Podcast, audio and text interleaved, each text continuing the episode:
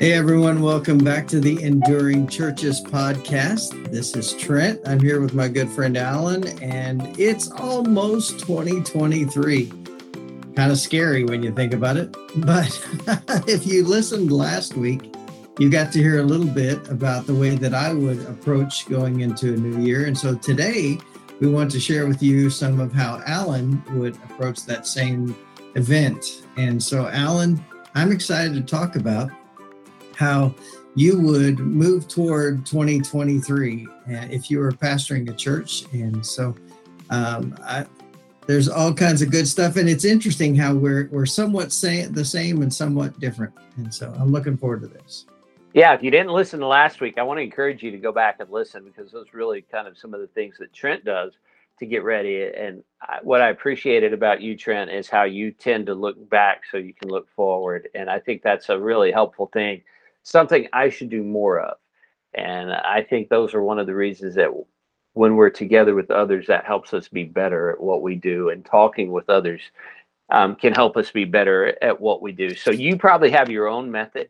But what we want to do is hopefully say something that encourages you to do something better uh, for 2023. Don't copy me, don't copy Trent, but find your own pathway and always try to improve that pathway of personal performance um, as, as, you go through it. And so that those are some things that I'd just like to say on the front end before we jump into it. Now you had six things. I've got four things, um, but we did talk about we did talk about some things um, that you do need to be prepared for. We believe in 2023, and we talked. You know, um, as we began last week, we talked that you know the economic landscape could mean that there's some challenges that we can rise to we're going to continue to see, you know, this political landscape uh, um, in our country and in our churches uh, continue to maybe be at times a problem.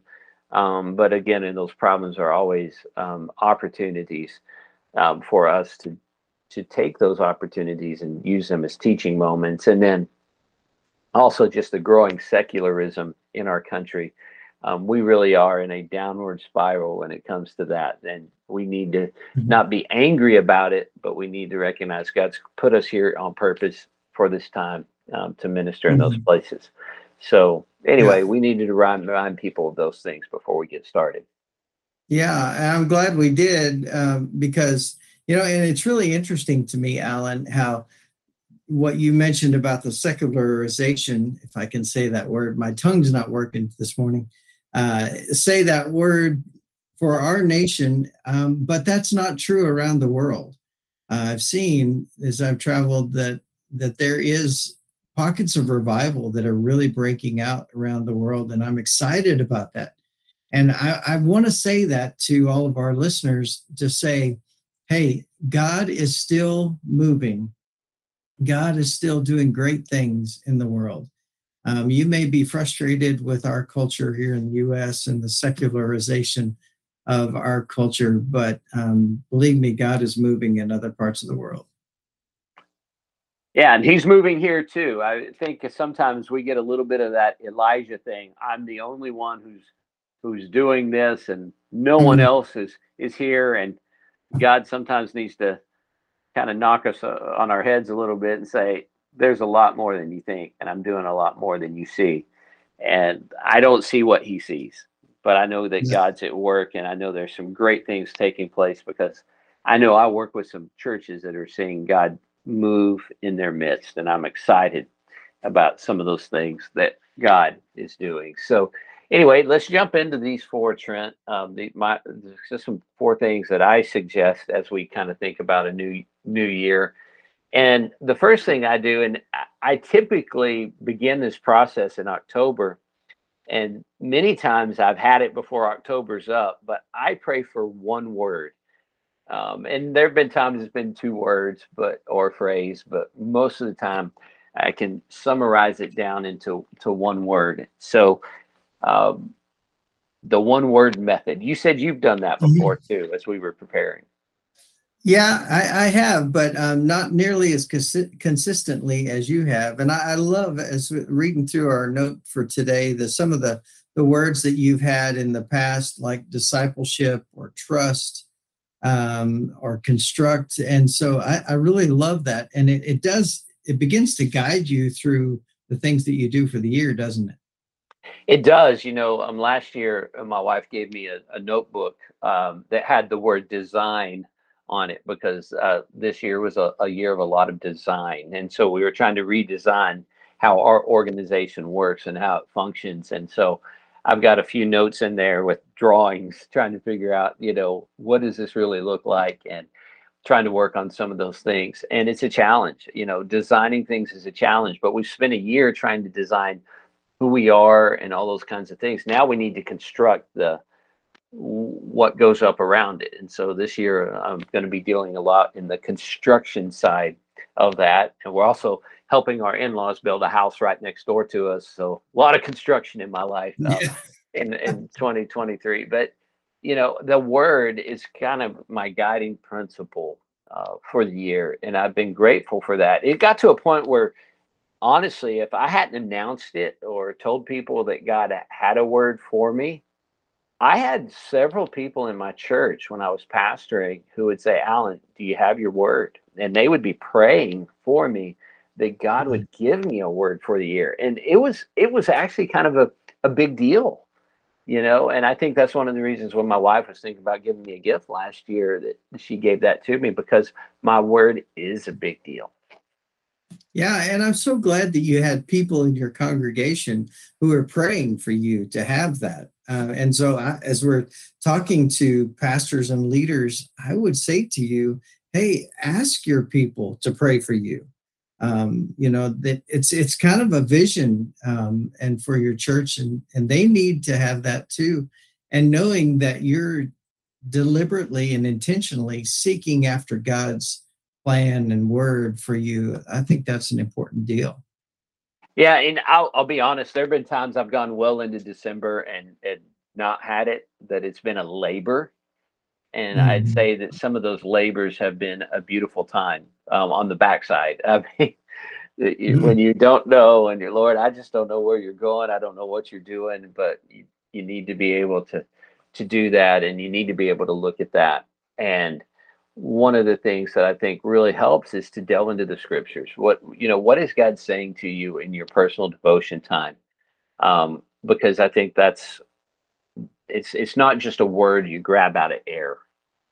Mm-hmm. You know, what tasks are in front of you, and what does God's word um, have to say about that? You know, even even as I think about this year, you know, I think about the cost of building. You know, when Jesus challenges us to count the cost. You mm-hmm. know, um, what does it really mean to restructure what we're doing and you know how does all of that work? And th- there's a there's a price tag and i'm not talking about the financial price tag but it's going to take more people.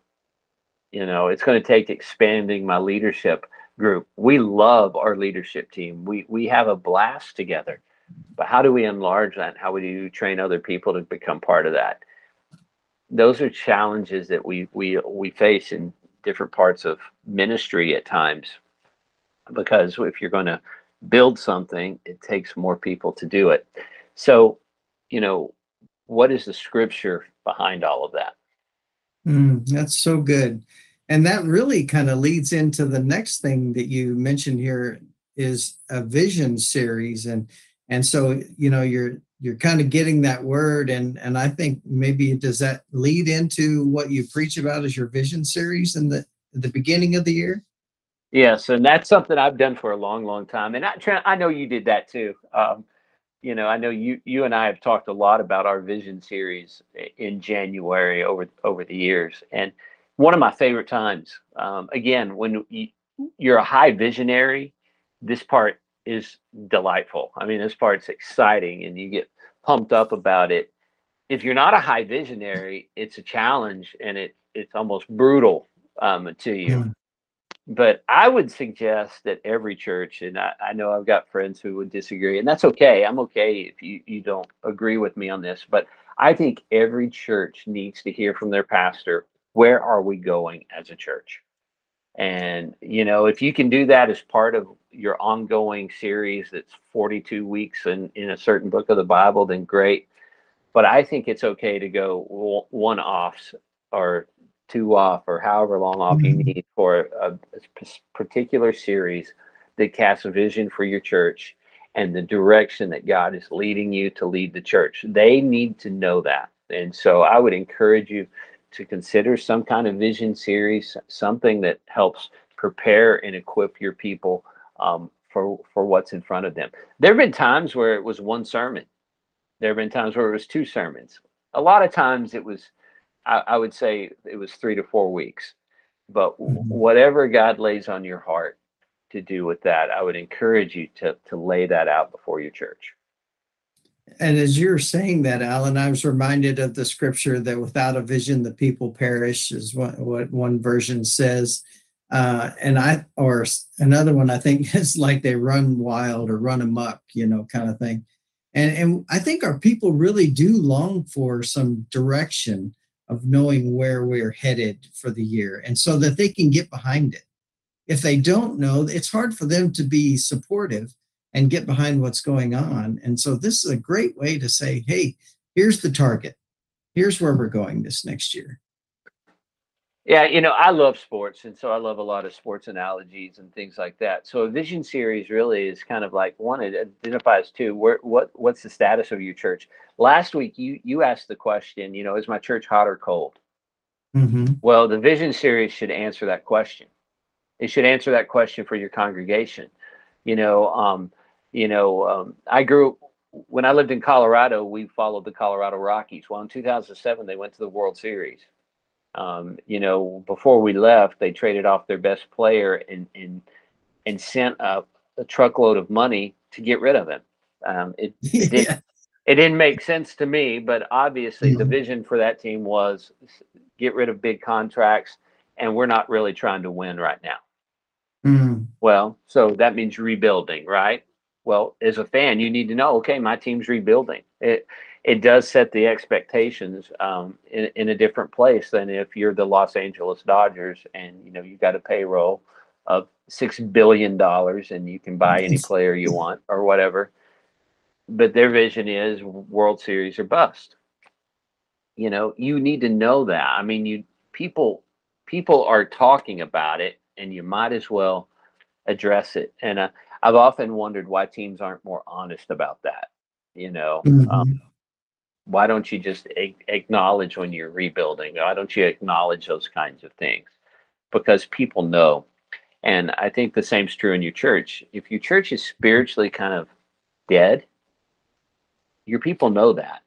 You might as well ad- address it. This is how we're going to move from d- death to life. Yeah.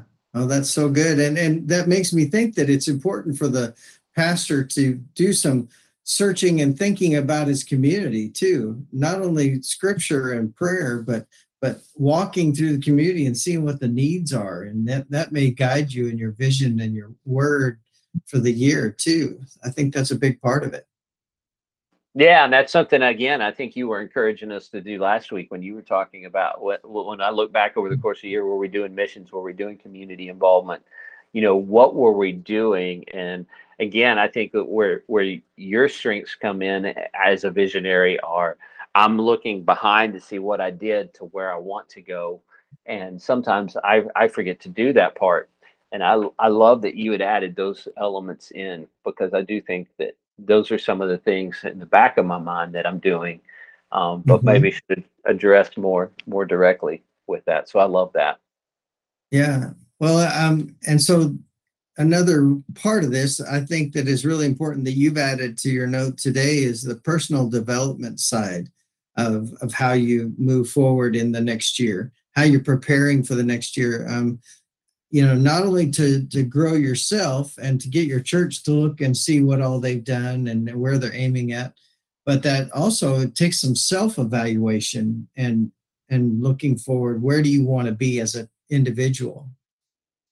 Yeah, I think this is one of my favorite parts of, of coming into a new year. You know, people do New Year's resolutions and all that stuff. I don't really do resolutions, but um, but I do I do set try to set some patterns or set some plans um, in my life for what I'm going to do. So personal development.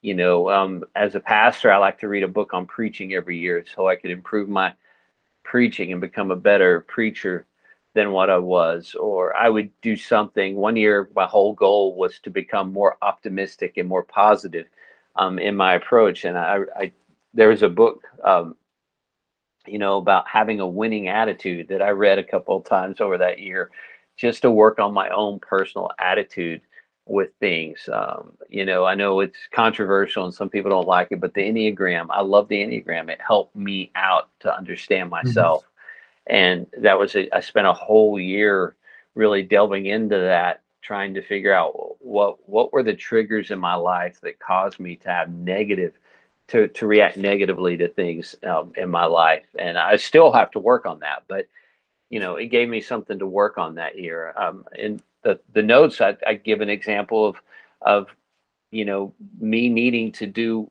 something that you talked about last week was getting at my church more involved in missions.